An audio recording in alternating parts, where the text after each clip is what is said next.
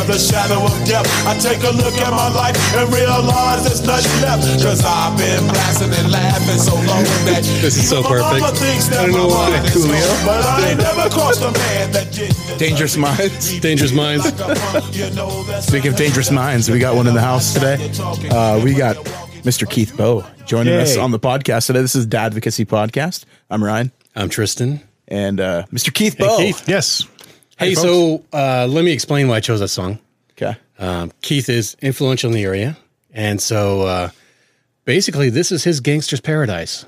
This is The this is what he's done, and I'm like, yeah, this is perfect for him. He's got the the, uh, the the Keith Boe crime syndicate going on. Yeah. North Idaho Life is pretty The- gangster, that's for sure. The real estate syndicate. He's got the Iron Pizza also. yep. North Idaho Life g- gangster. I'm just thinking of like all the, the gray haired ladies running around in that gang. Pictures my cat, and, and uh, here's my strawberry bushes, and it's pretty gangster, isn't it? People just- fighting over fawns that have been left in the front yard or something. Exactly. Yeah. Just out there killing it. yeah. But yeah, so hey, we're back. Yeah. Episode uh, 22. 22. And we don't really, we're not quite sure if we have topic or not. So we're just going to shoot from the hip and have some fun with Keith. Yeah, because we got a great guest. So I know that Keith has got some uh, some great topical knowledge on pretty much everything that we've covered in this show.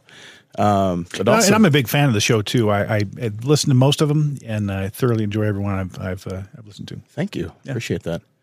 We do appreciate that. We've been actually talking about getting you on for quite a while, so I'm glad you're finally joining There, us. there are some episodes where you're talking about this topic or that topic, like, oh, bring me on, bring me on. I got to say about that kind of thing. It's like, yeah, we just recorded. Sorry. Yeah. Not going to redo that one. We may have like a topic matter. We'll like start recycling topics later on down the road if we stick around that long. But the fun part about our, about this is that every topic can be because it's different every time. oh know? yeah, no, absolutely. The conversation Yeah. Changes. it's all the same too. stuff, but the situation is totally different or it can be, it, it's just, it's great. Oh, I think we could go back to the very beginning and probably have a completely different show, Oh, absolutely. just based on personal growth within six months. I mean, really, totally Has could. it, has it been that long? And, and what's interesting too is I'm I'm in my early 50s, and uh, even now today, I think I had this conversation with Ryan last week that uh, you know an epiphany moment that finally at the age of 51 years old, Keith Boe is no longer an idiot. and that is absolutely true. Do you remember having that conversation? That is absolutely true.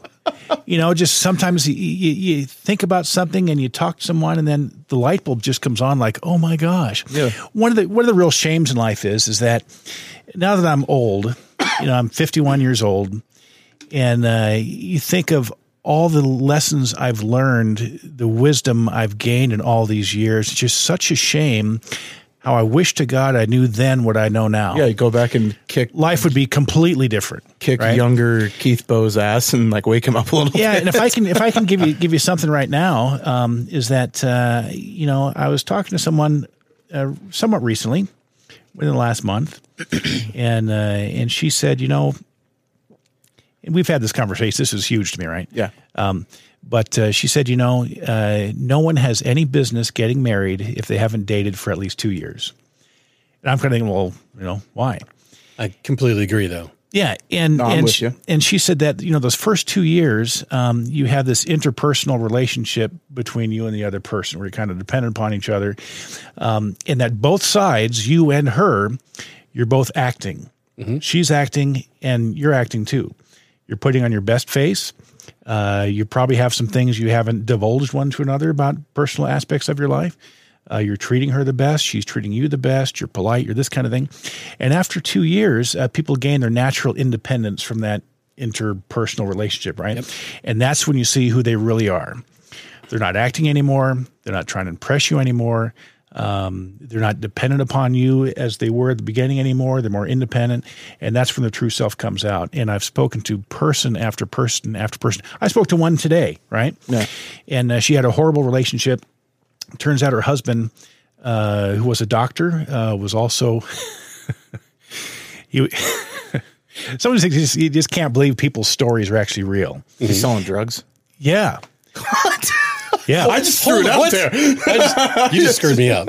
yeah. Uh, prescription medication. That's fucking uh, crazy. fentanyl, uh, Yeah, all oh this my stuff, stuff that's not legal in this country. He'd meet people in hotel rooms and, and administer these drugs, kind of thing. Oh wow. And um, she had records of it. She had drugs in her own home that he Dr. had Feelgood. kept around, right? Wow. And he was a womanizer and blah blah blah. And so I asked her. Um, I said, uh, "So how long did you guys date before things started going bad?" And she said, um, uh, "Or before he got married." And they got married like within two months. Whoa. Right. Whoa. and they used to be very athletic, hike, uh, endurance, bicycle, this kind of stuff. That's how she met him. They started dating, and she said we got married about two months, and things started going bad pretty much right off the bat. And as he dropped his mask, where he's no longer trying to impress her, what a complete nightmare this guy was. That was obviously a surgical mask. I should, and 95. Yeah, yeah. Probably, he took off. Was this within the last year and a half? He finally dropped his mask. he finally said enough BS. I'm taking off my COVID mask, and she's like, "Holy crap!" But you know the things that that uh, you know he he kept these things from her at first. I mean, he Yeah. didn't tell her, "Hi, I'm Doctor Feelgood, and I'm selling uh, fentanyl and and all this crap." Um, and he'd steal stuff from hospitals and give them to patients. This kind Holy of thing. cow. And the guy's rich. He was loaded. Still is loaded, right? But uh, he, there were certain things about his life and his personality he kept back. You know, You know, I we've talked about this before also, and I've got that 90 day rule, right? If you want more, ask Ryan. He's gonna Yeah. We'll just snap our fingers. Need and more get it. water. Yeah. Water boy. Kid All level, right. yeah. Yeah. Yeah. Right, you know where it is, buddy. So, look but at yeah, me. I'm a wo- wo- wo- water boy. Durr. high quality H2O. but yeah, so I, I always I've had this rule. It's a 90 day rule, um, and it's for dating alone, right? So typically within the first 30 days, you're still in honeymoon phase, of course, right? yep.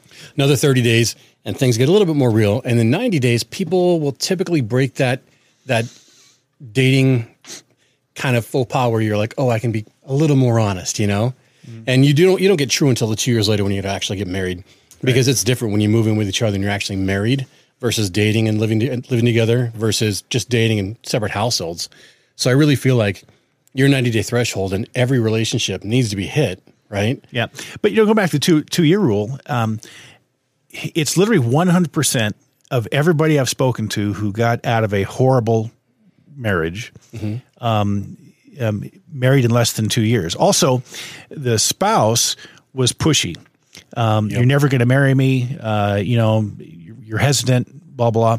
They were pushy because I think the, the game was up. They're tired of acting, hurry up and marry me, this kind of stuff. But it, it's hundred percent across the board. Everyone I've talked to, I spoke to another lady. She's a chef. She's a mutual friend of ours, right? Yeah. And she had a horrible disaster first husband that was completely full of crap and misrepresented himself as a nightmare. And asked her, you know, just out of curiosity, can I ask a personal question? She said, "Sure." I'm like, "How long you guys date before you married?" She said, seven weeks Good lord. and and I recently uh, dated someone, and and the longer I dated him, the more I thought to myself, you know what? I don't know her at all. Yeah. You know, the longer I get to know her, the more stuff I don't know. And it, I think it too is that the longer you give it time, the more things that they're trying to keep hidden too. Like it's harder to keep it covered up. Yeah. and that's what I. I mean, like I, t- I dated over two years. Finally got married, and it wasn't until like the th- the two and a half three year mark I found out. I mean, so that's like four and a half years of investment before I started uncovering things. And it was they naturally had to work themselves out because there was just nowhere else to bury it anymore. Yeah, yeah. The litter box was full. They're now crapping in shoes. yeah. So you know, with with me, I was married uh, thirty years, and um, I don't know if we talked about this on air just before we clicked the record button, but uh, we met at 20, 19 years old, and uh, she was pushy. We were engaged in a month, right? We were married six months later, and it, it already started going downhill. We had problems that fall and that winter, and uh, to be honest, looking back in retrospect, which I have the gift of age and wisdom to be able to do that, we would not have made it nine months, six months as a dating couple. Wow. We would not have made it. No way we would have made it two years. We had um, we didn't have the same value system. Uh, we didn't have the same virtues. Uh, things that that uh, that I held dear, she did not. Uh, you know, church, family, kids. You know, she Yeah. she told me back at the beginning that um, she'd never wanted to get married, never wanted to have children. Did And I you- should, I should you have taken her word for it. Did you share how you guys met? Did I? Did you, did you tell Tristan how? No, I, My- with my first wife? yeah. Oh, I'll, I'll share that story with you off air. I want to get a sometime. picture. Yeah. Yeah, yeah. I'll, I'll, I'll tell you that story. when Well, it involved being in a broadcasting to the band, right? You you were used to be a in a band. You were a musician.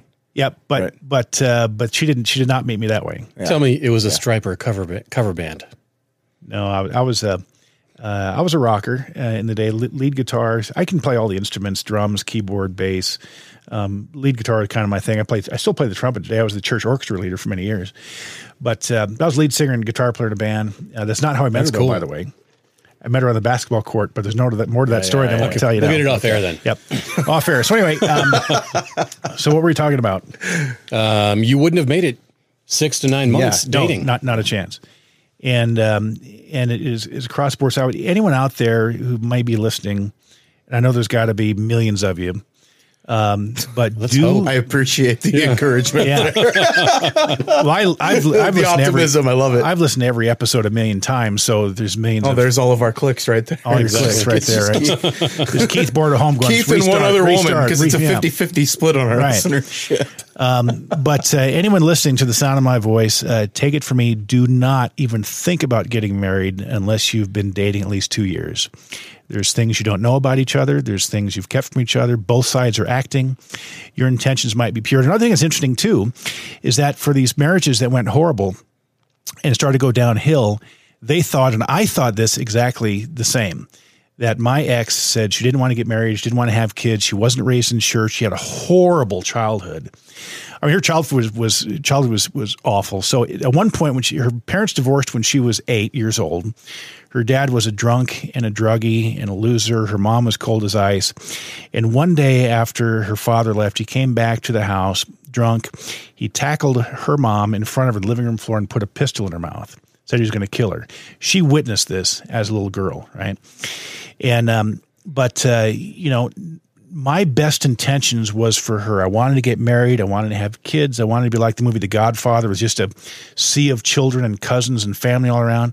Um, I wanted to get married. I wanted to come work and come home to wife every day and have a big family, lots of children.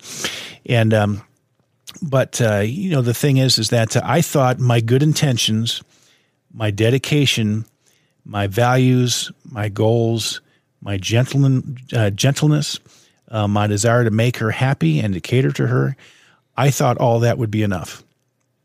And it wasn't. She is who she was. So basically, my kind of story is that um, the night she left, um, she she grew up to be her parents. She became a 24 hour alcoholic seven days a week, disconnected from the family and the kids. She didn't care about anything the last 10 years. I mean, she didn't care about nothing last 10 years. And um, uh, caught her having sex with a guy and uh, she, coworker, and she walked out on the kids. And um, but what one thing I said that night to me, as horrible and as indescribably painful as that was, I was thankful that it's finally over. You know, and what, one thing I said to myself is she's she finally found her people.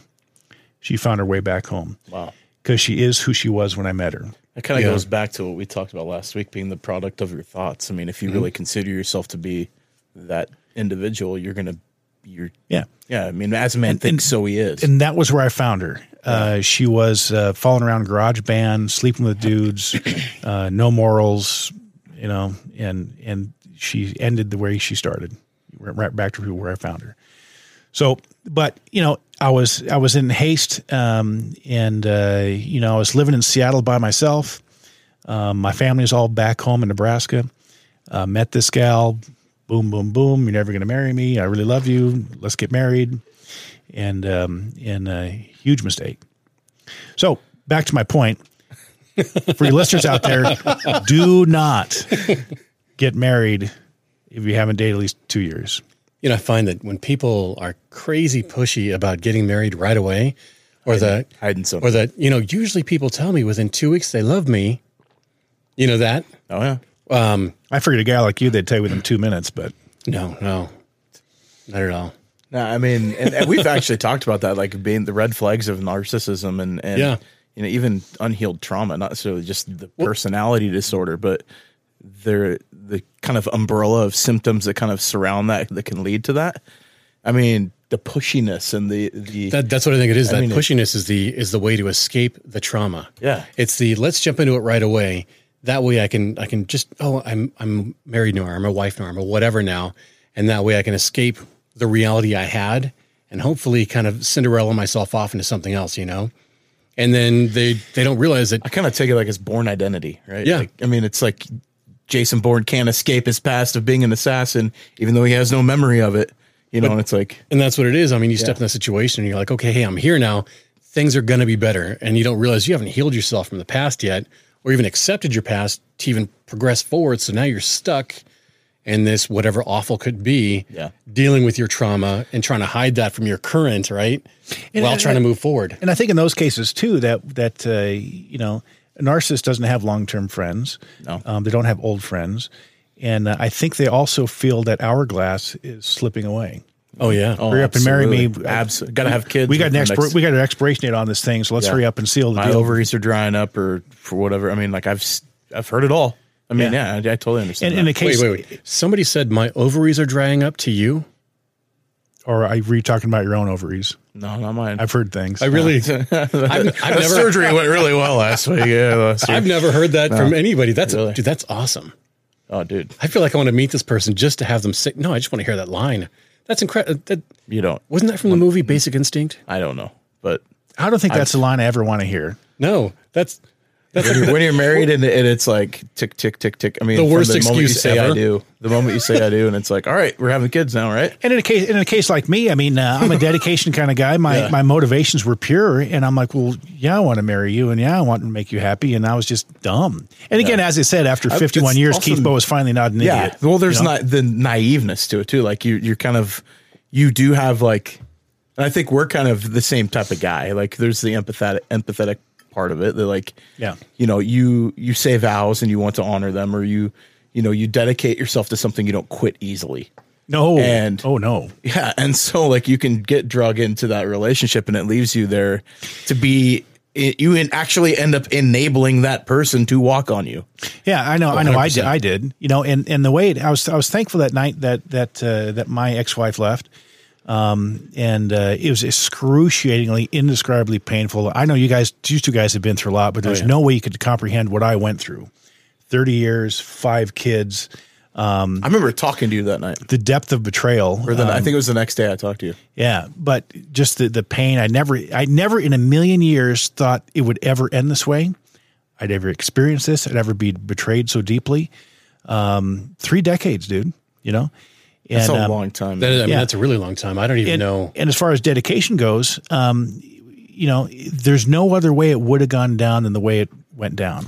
And I had a thing that I taped to my computer, and um, I don't have it on my computer, but for months I had this thing, a year and a half I had this thing on my computer, and it said, if I can remember it correctly, uh, God saw things you didn't, heard things you didn't, and made made moves you wouldn't. So in my case, it, Absolutely that's the only that. way it ever would have gone down because I, you know, I'm I'm super old fashioned. I'm super conservative. I don't believe in divorce. We've had this conversation, Ryan. I don't believe in remarriage. Uh, that's just the way my lot was, and to the end, stay faithful, pay the bills, Till death take care of the part. family. Yeah. yeah, you know, there is no other option for me. But um, you know, it, it kind of boiled down to uh, she was having sex with some guy. Uh, then she had a boyfriend who was married, and she was never coming home again. And um, it's like, well, what do you do? You know, she's been gone six months. She has a boyfriend. She's never coming home again. Yeah. Yeah. What do you do? And you know, my Chris, Christian friends talked about you know um, no divorce in, in the case of fornication, or you can use sexual uh, impurity if you want. And then if a believer and a non-believer, you know, are yoked together, as long as he's content to be with her, let him stay. But if he wants to leave, let him go. You're not under bondage in such situations. So she was gone. She had a boyfriend, and what else do you do? You know. Yeah. But that's the only way. I because I never would have made the No, it was the same for me though. I had to justify mine that way too. You had to find out about the infidelity in order to like. Yeah, but okay, I, can but. I, I never would have made that move. No. to file for divorce or to leave for anything else. It, it had to go down the way it did. But it, I tell you, I tell you what, I was thankful for it. It was a gift I never wanted. Um, and, Isn't that the uh, craziest part? Is that the gifts we never asked for are probably the best ones. Oh, absolutely. yeah. I, I got, I'm free. And and that night she left, she finally she's someone else's problem. Mm-hmm. You know, she was drunk 24 hours a day. The kids were calling me scared all the time. The house was a mess. She was, you know, fracturing our older children. You know, it's like thank God it's over. Not my problem. You know, it's anymore. great. So I didn't friend you until today on Facebook. Yeah, and I thought, well, I thought we were friends already. And I, I, I, you know, I didn't really think about it, but I've, I've been friends with your mom and Ryan for Oh, like I know years. forever. Which is Yeah, yeah. insane to me. And so I never really thought about it because I, I always see your post. Um, I don't know why, but I do. They're all over the place. I'm like, all right, cool, Keith, you know? And so I was looking at him like, oh, we're not friends. But I was talking to Are, my are we, are we friends now? We are friends. Okay, I think good. so. Yeah, for sure. All right, thanks. Yeah. We'll have a, we'll have a group I'm hug easy, when we're you done know? with the broadcast. we'll, we like we'll hug it out afterwards. we, do, yeah. we always hug after the thought. Yeah, we do that. it's real. It's this Italian family here. Yeah. But no, um, It's Olive Garden here. my When you're- mom, It's less breadsticks. I wish we had breadsticks. Yeah, I love them. But you are, you're an incredible father. I mean, I hear all over the place how great of a father you are to your daughters. It blows my mind. You. I think it's Uh, it's it's a good feeling. No, and I, and I've, I'm, you know, Keith and I had coffee a couple weeks ago, and it was like, I don't know if it was the, one of the last few things that I, I said to you, but I know at one point I said, like, I was like, you know, I'm lucky to have you as a friend because you do exemplify everything that I see that like I want to be like as a dad, like the selflessness that I see for for Eden and for your was what's your older daughter Emma, Emma's older, yeah, yeah. like how how giving you are. Like it's it's crazy that like you know you are the a very ambitious individual, but you are incredibly selfless when it comes to your kids. Like your ambitions kind of like disappear when when it's time to like step up to be dad. And and that's and that's all. I mean, as an entrepreneur myself, like I see that and I'm like, man, I've got to have that ability to be able to like flip it on and off for Owen. Like if he's not around, I'm going to grind. But like if he's here, no, that's where he's he's forefront. Well, I'll give my philosophy on that. It was kind of interesting. So, um, I've been a lifelong entrepreneur, and um, my best friend in all the world, uh, his name is John Palma, and I hope you're out there listening to my voice right now. But we were Christian brothers before we became friends. We became friends because we shared our faith a lot together, right? And during the dot com uh, investment balloon of the 1990s, uh, my friend John, he was probably making four or five million dollars a year, right? And um, and then when the dot com implosion crashed, he lost it all and he was an engineer, telecommunications and data engineer, brilliant guy. And he lost it all, like everything. And then he tried everything he could do to try to get it back. And the longer uh, it went on, the more pathetic his attempts were, uh, the harder he'd reach. And Was he um, selling Ethereum? all kinds of stuff. Keith knows who we're talking about when we mentioned Ethereum or living in a, living in an apartment or taking workout photos. Oh, anyway, um, Sorry, go. but uh, so his his get rich quick schemes, his get rich quick screen get sorry get rich quick schemes got more and more pathetic and far fetched all the time. He spent every nickel he had uh, buying into these information products, studying things, going to seminars, and he was a very brilliant engineer. And he'd write these really elaborate business plans on how he's going to get from here to here. You know, from point A to, to Z, right? The finish line. And he's going to have so much income and blah, blah, blah, right? And uh, he worked so incredibly hard. But the thing is, is that none of that was real. Those were his imaginations. A lot of people, especially in Christian circles, they decide what they want in their life this job, this career, this whatever. And they decide, well, I think this is God's will for my life. And not only that, they say, I think this is how God's going to give it to me, right? And all that is pure imagination. We don't know squat, right? Zero. Right. So in the case of John's business plans, um, if I did everything Bill Gates did or Jeff Bezos did exactly the way they did it, every step of the way, every benchmark, every timeline, if I did everything Bill Gates did, that does not mean I'll have Bill Gates results. No. Right. Because what's true for Bill Gates isn't true for me. Mm-hmm. Right. That's not necessarily my reality. yeah, okay? you're not going to have the same people put in your path. Right. So what I learned, so I, so I semi-retired when I was 44 years old, right? And what I learned, you know, okay, what am I doing with this part two of my life, right? I said, you know what? All these plans and it's pure fantasy, I let go, and I said, okay, I have no plans, right? Um, every day I wake up and I use my God given sight and I look around and it's okay, what's the present situation? What do I got to work with? What has traction? What do people like? What opportunities am I seeing today? Tomorrow doesn't exist. Tomorrow's not real. Forget about it. What do I have in my hands? What can I do with what God gave me that I can see with my sight? And it can change daily, right? Yeah. So when I first got into um, this kind of interesting backstory to North Idaho life, um, I used to be uh, into photography when I was a teenager.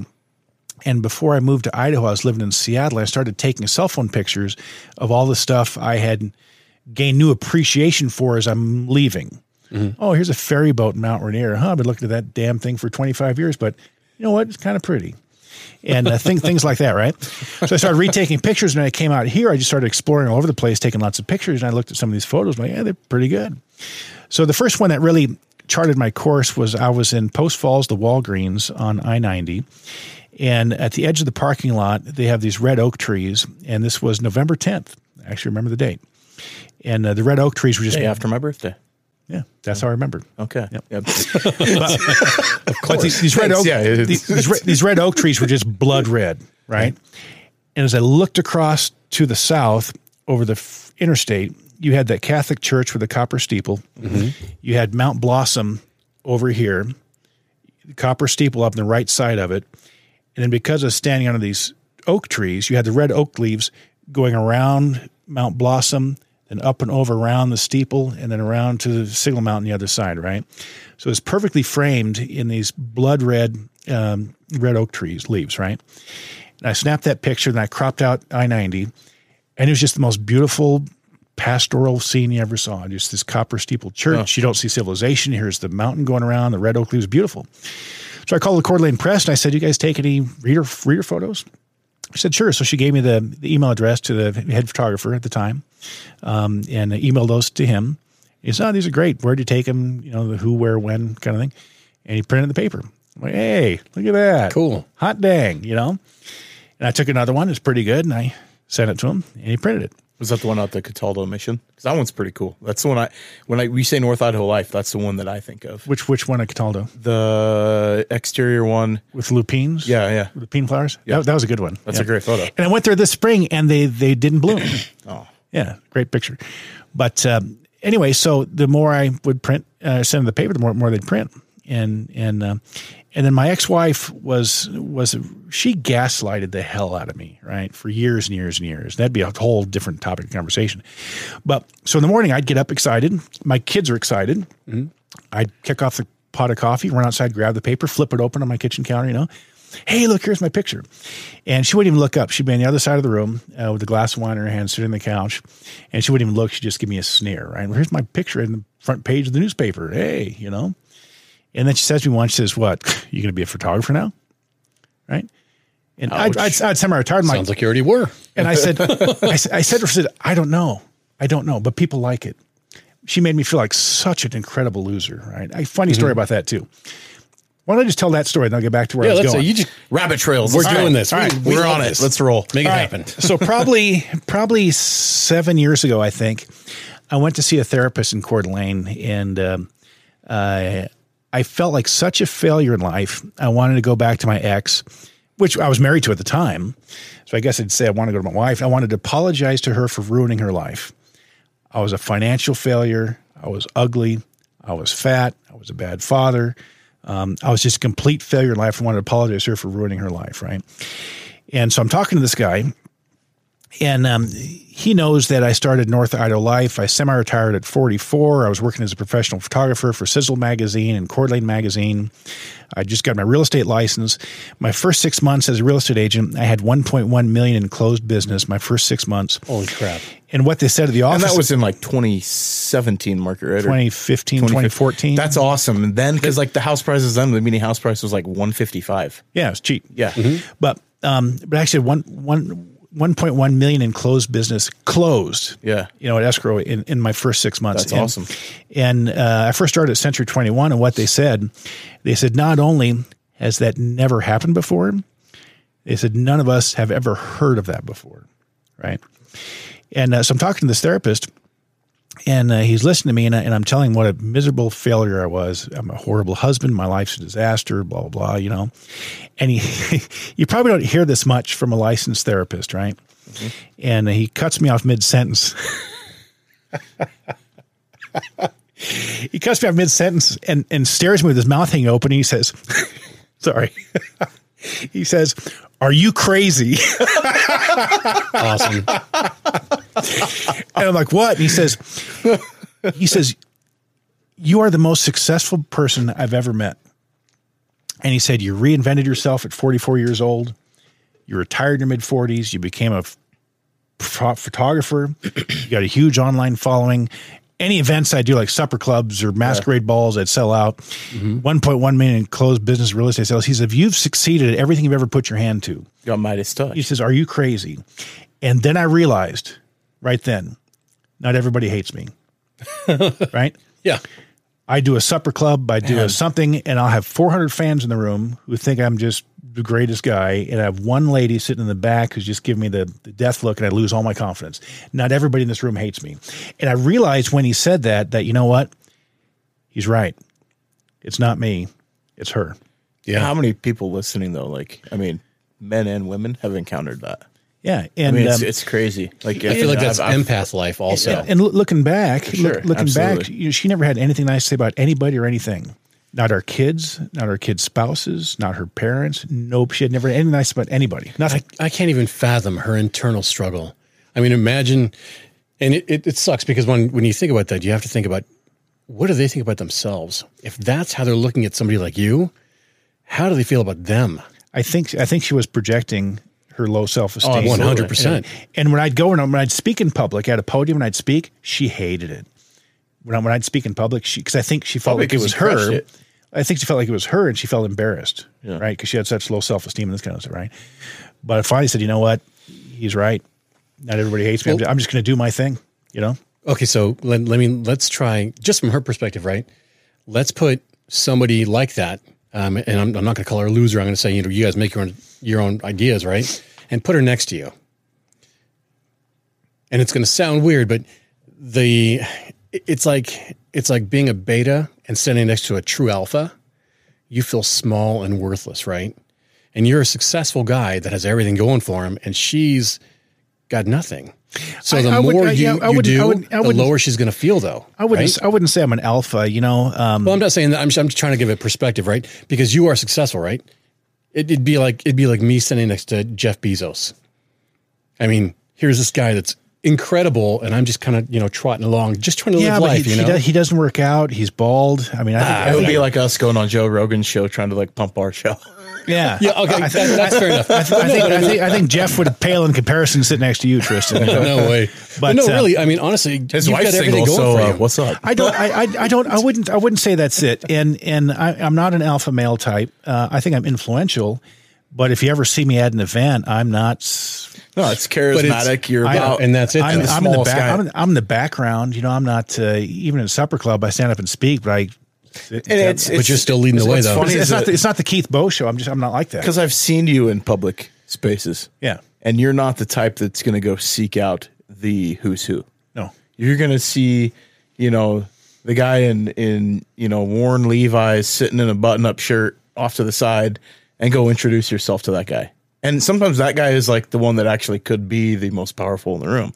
You never know. Yeah. But I mean, we're in North Idaho after all. There's, there's a Even- even- multimillionaire. you know, even the masquerade ball would have six or seven hundred people there. It was never the Keith Boe show. I'm never No, on stage saying, no, "Hey, no. welcome all my guests." I, I didn't really, I didn't make a public appearance. And I think that's the thing about like North Idaho. I just life. just blended in. that it's like you know you are very adamant about and why I've been involved with it because there is literally no agenda, there's no agenda whatsoever. none. There is no agenda. It's just show up and don't bring your drama. Like leave your drama at the doorstep Yeah, and just enjoy what we have. yeah. That's the only like. There's only one rule: be nice, right?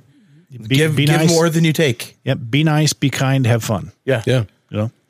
I um, just feel like, I mean, if I had really low self esteem, standing next to somebody successful would make me feel lower. And that, that's all I'm saying is that if you're drinking that much, if you've got these issues and everything, if I was with somebody successful, I would feel less and less and less. I just and think- I'd probably turn to that same person also and just sneer at everything you did too, which sounds horrible. Yeah, I just think But- I, I just think it was more that that I embarrassed her because uh, I was adventurous and bold and in the public eye, and she was not. So when Keith Boe's out, sticking his neck out there, she hated that. Um, also, it raises the standards for her, and she's unwilling to equal herself to be worth being with you.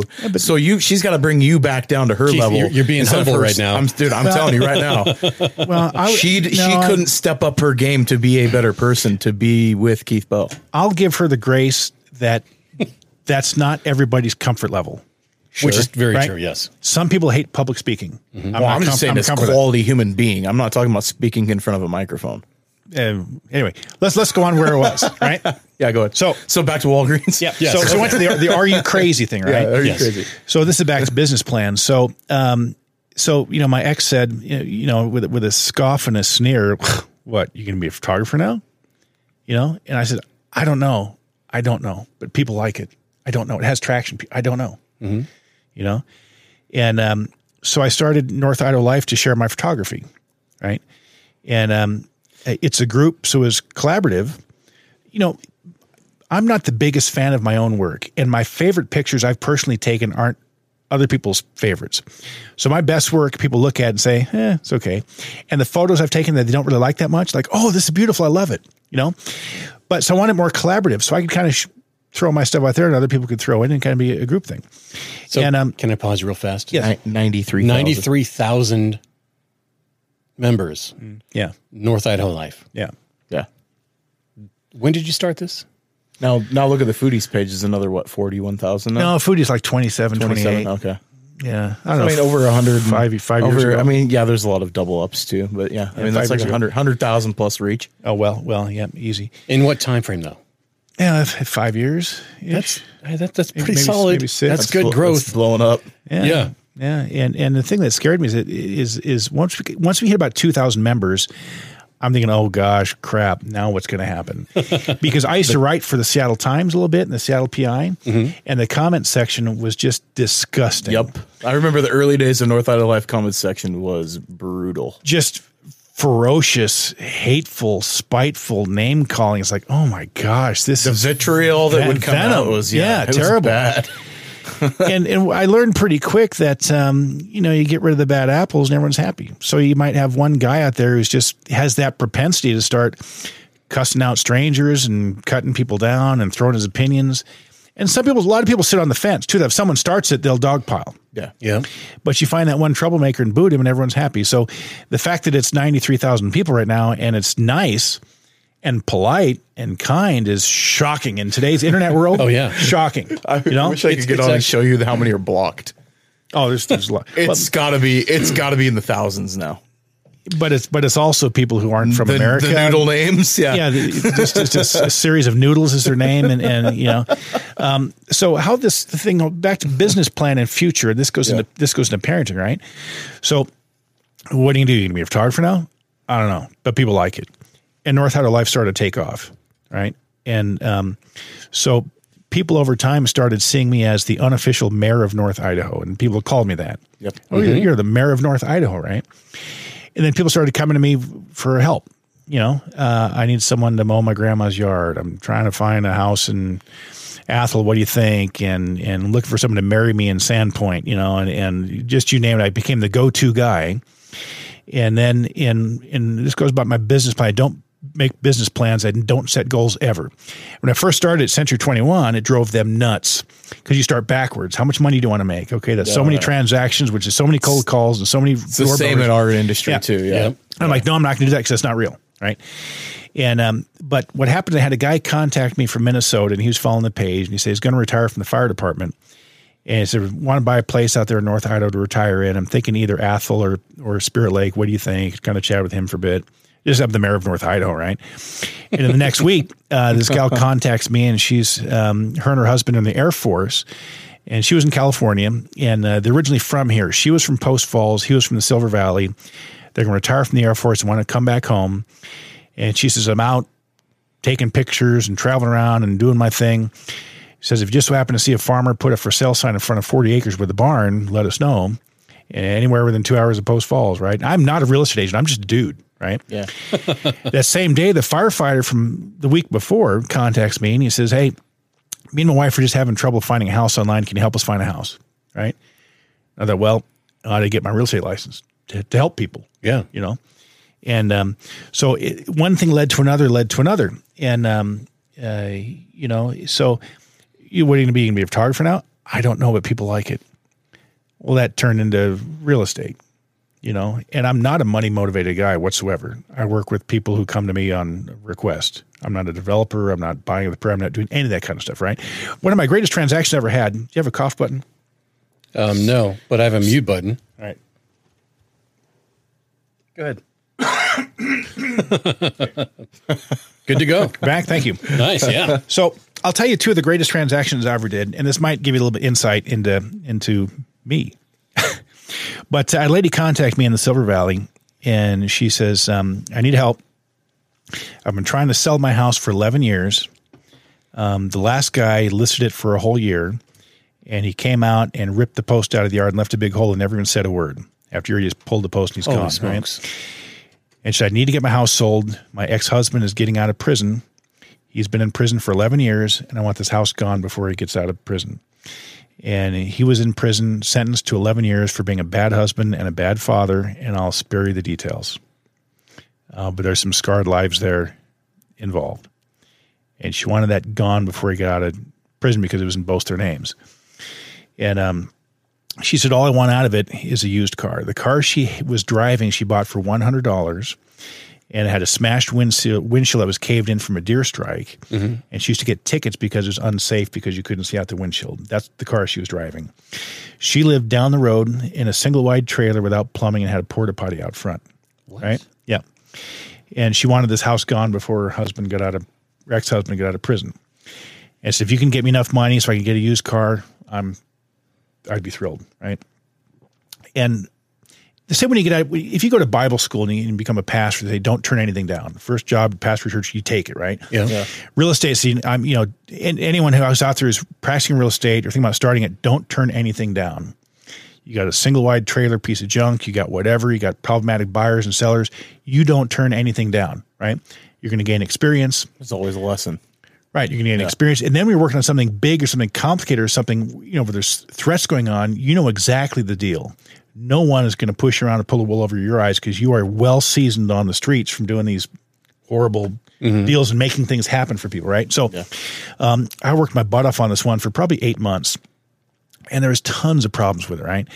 And um, finally, we had an accepted offer, and uh, come to find out that in title, uh, we found out that there was liens on the house and in order to sell her house she would have to come up with like $10,000 to give to the title company to pay off the debts just to get rid of her house. Wow. and she didn't have a pot to piss in literally.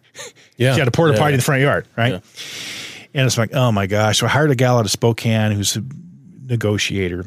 One of the debts was her ex-husband's defense attorney had put a lien on the house for $5000 uh, for his legal bills. And and I knew about that, and there was enough equity to pay that off. But what I didn't know until the final title search was that he puts this snake put such a high interest rate on it that um, that five thousand dollars grew to be twenty eight thousand dollars. Good Lord. Right? She had a credit card bill that was twelve thousand dollars that grew to nineteen thousand dollars. Right? So we negotiated all that down. And uh, and I bought a car for my daughter Emma. It was a Cadillac. I bought it from a real estate friend of mine. He was old. It was like a late '90s Cadillac, but an eight-cylinder motor. And I bought it for Emma's first car. That's a solid car. Yeah, but then I had uh, I bought my ex-wife a new car, and so I had her old one, so I didn't need the Cadillac. So we negotiated all the, all the rates down, and and I was able to get her. Um, I cut my commission, right, to make the deal work, and I was able to get her. Uh, I don't know, thirty five hundred dollars back, and gave her the Cadillac, and I really didn't make anything on it Yeah. That was perfect. Another one I did, I had a, a family in Post Falls, and they had kind of a geriatric uh, biker. Um, what do you call them when, when old people are put in a house to die? Oh, uh, Hospice. Yeah. hospice yeah. care, yeah. So it's kind of a hospice for old bikers. And um, uh, I went there one day. The investor owned it, and he had to d- get rid of some properties and stuff. And um, oh, this place was a disaster. Um, you know, they just take their ashtrays, just dump them on the carpet, Yeah. on the floor, and um, it- underneath the back porch was hundreds of beer cans underneath the back porch. and then the couple there didn't want to move. Um, and there was probably eight people in this in this place, and the main couple they, they didn't want to move. And I said, "Well, I tell you what, let's. You're the first option. You live here. This is your home. They've been renting it. Let's see if we can make this yours, right?" Yeah. And gosh, it wasn't easy. Um, the the only way I could make this work is if I did it for zero commission. I would make not a penny. Right? Got it done. How did they pass inspection? Um, Went through a private lender. Okay. you know and and the home the home you know inspection well, inspection and appraisal are different, right? So what affects you on appraisal is you know cracked windows, um, you know bad roof, uh, Foundation things like that. issues, yeah. So the house had good bones. It was just disgusting. So an appraiser is not going to they'll, they'll rate the house excellent, fair, poor, but um, uh, good walls, decent carpet, full of ashtrays, everything else. But but anyway, I was able to get them that house without taking a penny. On, on that, was- that was the best day in real estate I ever had. Here's Wow. your keys to your home. I made nothing on it. Um, but so back to business planning, right? Um, even with Iron Pizza, I, I never make business plans. It, it's it- you know it looked good, uh, it had traction, it had opportunity. Every day is different, right? So what do I have in my hands this day, dear God? What can I do? Do my best with, right?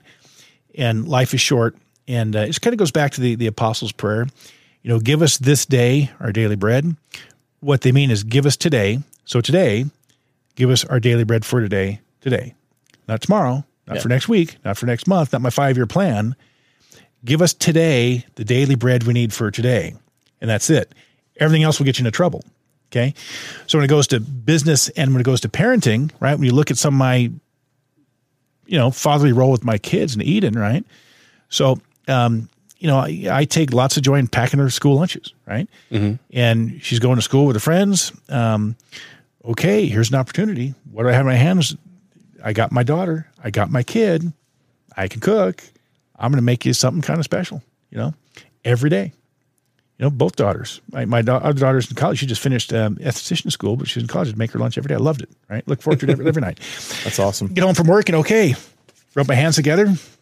I know what Emma likes, you know, uh, style of food. And they cook totally, two totally different styles of lunches, right? And um, love it. And, you know, it's Eden's birthday. Okay, you know what? Today is the greatest day of my life. Every day.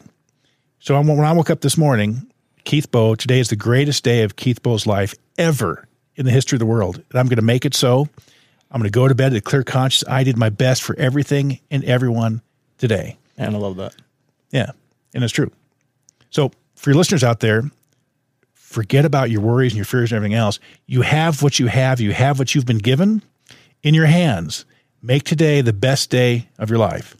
Awesome. You know that goes with my kids. yeah. So I think this might be a good spot for a uh, commercial break, and then we'll come back. Oh yeah. Sorry, I was just kind of lost in that. No, no, no. It's been a while. I mean, I, don't want to I'm cut you off, I'm but like, I hey, think man, that, you know, that- yeah, we I got a nice little landing spot for that one. So Yeah. Yeah. we'll take a quick commercial break. We'll be right back. If I if I can figure it out today, because my brain's not working. I could use some water and blow my nose. We're back. Yeah. Um, and uh, we've still got Keith with us. Survived. Yep.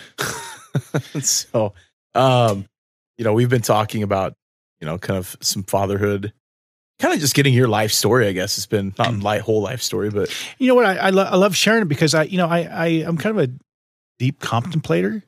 I think deeply about all this stuff, right? Yeah. About you know my former marriage, my my kids, what life means, what life means for them, what their life looks like to them in their eyes, and and and that kind of thing. So I, I love talking and sharing about it. I mean, uh, and especially to, to reach people, younger people, you know, like with that dating thing. Like, don't you ever marry someone you haven't dated at least two years, right? You don't know how they treat their aging parents. You don't know how they act when they're on vacation. Are they obnoxious and psycho? You don't know what secrets they haven't revealed about themselves. You don't know anything, you know? Yeah. Uh, those kind of things, which is why I love sharing. you know, and so like, let's take the aspect of dating. Um, cause it's probably a lot different now than it was then. I'm maybe, I'm assuming, I don't know. For me, I found it, things have changed within seven years. Things kind Well, of the past ten years has been way different. Well, I'm a, I'm a, I'm a newbie. I'm, I'm, um, I'm fish out of water, dude. But you guys kind of asked me a question. You guys asked me a question before, you know, before we kind of casually talked before we got in the air, and um, you know, being followed by hundred some thousand people and being influential. Um, you know, what's it like for me? Um, you know what's interesting is that uh, I was married for thirty years, Yeah. right, and um, Once Mr. Mr. Keith Boe got back on the market, uh, No. yeah, No. So how'd your DMs look, Keith? You, uh, this this this this is interesting interesting thing. Okay, is that I who's can, the more daring, the old or the young? no, I, I, I can. I, okay, I'm putting you guys in timeout. Right? Um, but the interesting thing is, I, I was married for Just got thirty. disciplined on our own show. Horrible. It's what you get for having an old guy raise five kids. You know, are you youngsters? you whippersnappers, Yeah, calm down yeah, over there. Yeah, I know you. Well, you only have what eight years on me. I'm fifty-one. Okay, so you, yeah, you've got nine then. Okay. I'll give it to you. Yeah. Well, whatever. But the interesting thing is, I was I was married for thirty years. Yeah. Right. Yep. I did not get hit on once in thirty years. Not a single Seriously? damn time. Not once. Right. that's really weird because usually you put a ring on your finger and girls go insane. nope. Not, but you weren't a bar hopper, right? You No, probably didn't no. hang out at those places, nope, and that's nope, that's probably nope. why. and and you were online respectful. and online with the DMs and the PMs, rest of the kind of stuff. Um, no, nothing. Isn't that weird that it went from PM to DM? It was a private message, and I was like, "What does D mean?" direct direct message. Okay. Yeah. Yeah. I'm glad you guys the, know. The thing I the thing I almost kind of enjoy about that, or kind of like myself about that, I think, is uh, I don't give off that vibe. I don't give off that vibe of Keith Boe's on the prowl. Keith Boe's got eyes. Keith Boe's available. Mhm. Wild and crazy guy. I I don't. Yeah. You know, I think I probably give off that grandfatherly church pastor kind of vibe, and I'm just not hit on. You know, I'm kind of Hmm. glad. I had I had one gal who was getting kind of pushy. You said, "Who's better, the younger or the old one?" Um, and I, I got to be really careful here, but I'll just say that she's older. Okay. She's And probably not listening to our podcast, I'm sure. What's that game If, where you? if I where- share the podcast, my Facebook page, she might. Oh, okay. what's Well, what's then that? never Uh, mind. no, wh- what's that game where it's, where it's you know like, are they white or black? Do they have? Guess who? Guess yeah. Yeah. I feel like we're we're doing this game, Keith. Playing a little guess who right now? Oh, Uh, boy. blonde or, or dark hair? What do you? They have glasses. Mustache no, or no, not? No, no glasses. No, she didn't. She didn't have a mustache. Well, that's good. We Yeah. can't assume gender anymore these days, so we can't do. I'm uh, but but she was getting was last week's she was getting kind kind of pushy, you know. And and and a friend said, "Hey, are you single? I got a friend." I'm like, "Oh, I'm not really, you know." And looking and again, oh, just meet my friend. We'll go have fun. And and it just, I, I didn't like it, you know. Yeah. And uh, I did. I online dated for a little while last summer. Um and uh, Did you actually go on dates from that, or no, did you? I, I never met a single person. and that's exactly how my experience was. Yep. And and you know, it's kind of scary for me being It's as bad when you go on dates. yeah, but you know, Just FYI. it it, No, I mean, it's not that bad. it made me feel like I was for sale. Yeah. Yeah. and and it. a face would pop up like you get the little sound effect and here's some creepy looking lady who looking at the camera like she wants to carve your head into an ashtray right hey good looking i'm like oh my gosh these people are looking at me and crawling me and popping on my screen and it, it was yucky as hell My Yeah. mother and I've talked about this. Um, Keith, the the people that popped up, did they look like they were ten years older than you? Also, yeah they did but they're in the same age range, right? Um, i don't, I don't know It, it, my so my experience. i didn't it do a whole lot of clicking around looking it's like ooh I, No? I was on for a while, a long while, and I, I exposed my my dating profile. Um, it was like episode three. it was Rick Astley. Uh, It's awesome. I, I should His show profile it picture is Rick it was Rick Astley. Astley, and I used Really? I used his lyrics from his two hits as part of it. It was just he, he had two hits i just thought Yeah. Yeah, it was two. Okay. Yeah. but so I get these pop ups, and it'd be people my age that looked 10 to 20 years older than me. Hmm. Yeah. And my mom, same experience. I've All all I know is I, I felt I felt like I was for sale. I felt uh, Kinda trashy. I felt uh, um, exploited, yeah. Mhm. and uh, I didn't know who these people were. And being being a well known guy, I had some people on Facebook message me, "Hey, I saw you on Yeah, Christ, Christian I- Mingle. yeah, you want to get get a cup of coffee?" I'm like, "No, no, I don't want any of this. No." Message me on there. I'm too cheap to pay for the membership. Yeah. No, I don't want I any mean. And I, I had one lady try to talk to me, and she was like in Spokane, and, and she looked like a mouse, and and she's like, "Hey, you're new to the scene. I've been doing this for a long time with the dating thing. You have any oh. questions? Ask me." Oh. And then she starts ripping about her job, how much she hates her job, and the company she works for, that hates her boss, hates. I'm like, "Oh my gosh, this is a disaster. Get me out of here. Get me off Yeah. this train." You know? No, that's you know, as one of the other single guys in the room, I guess like the dating thing. It's interesting because I've met some great people. I have, like, I mean, I've I've made friends with them, and like they've stuck around. Like it's it's kind of weird. That but I've weird. also met some really disastrous human beings, and it sounds like because they probably could turn around and say the same about me too.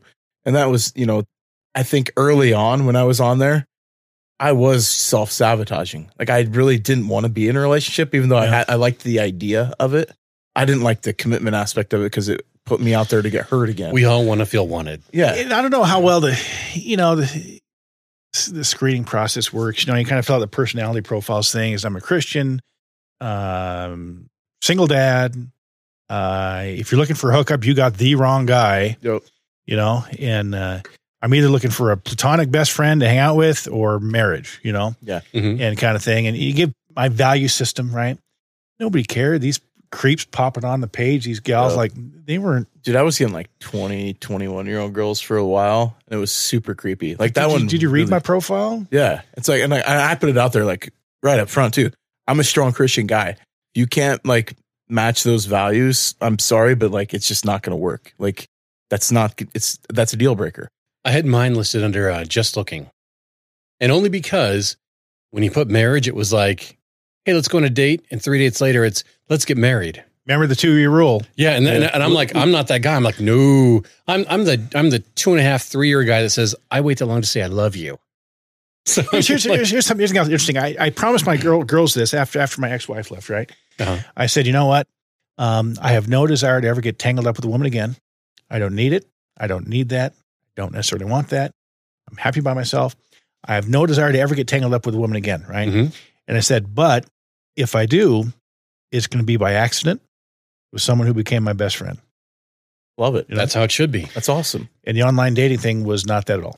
No, yeah, no, not at all. It wasn't an accident. I- These I- people weren't my friends. It was just creepy. And I don't want to ever advocate. I mean, I think it's more like because I've been cynical about online dating. It's like when you wake up in the middle of the night, look in the fridge, hoping that there's something good to eat. You keep opening and closing that door, thinking every time you open it, something different will appear. Every time I look at Yeah, the fridge, Every time you do the same. every That time you is look at the that fridge. is online dating to a T. You Is know it? that there's really Yeah. not anything good in there. When it's Once really in set- a while, you get yeah. lucky and you find the leftover cake, and you're like, ah, when all really, right. it's, when really it's that ceviche I should have thrown out last week. yeah, exactly. Yeah, He- Start, usually starting to it's go like- south on me. Yeah. You start Oh, cleaning yeah. out like, oh, that salad dressing's like four years old.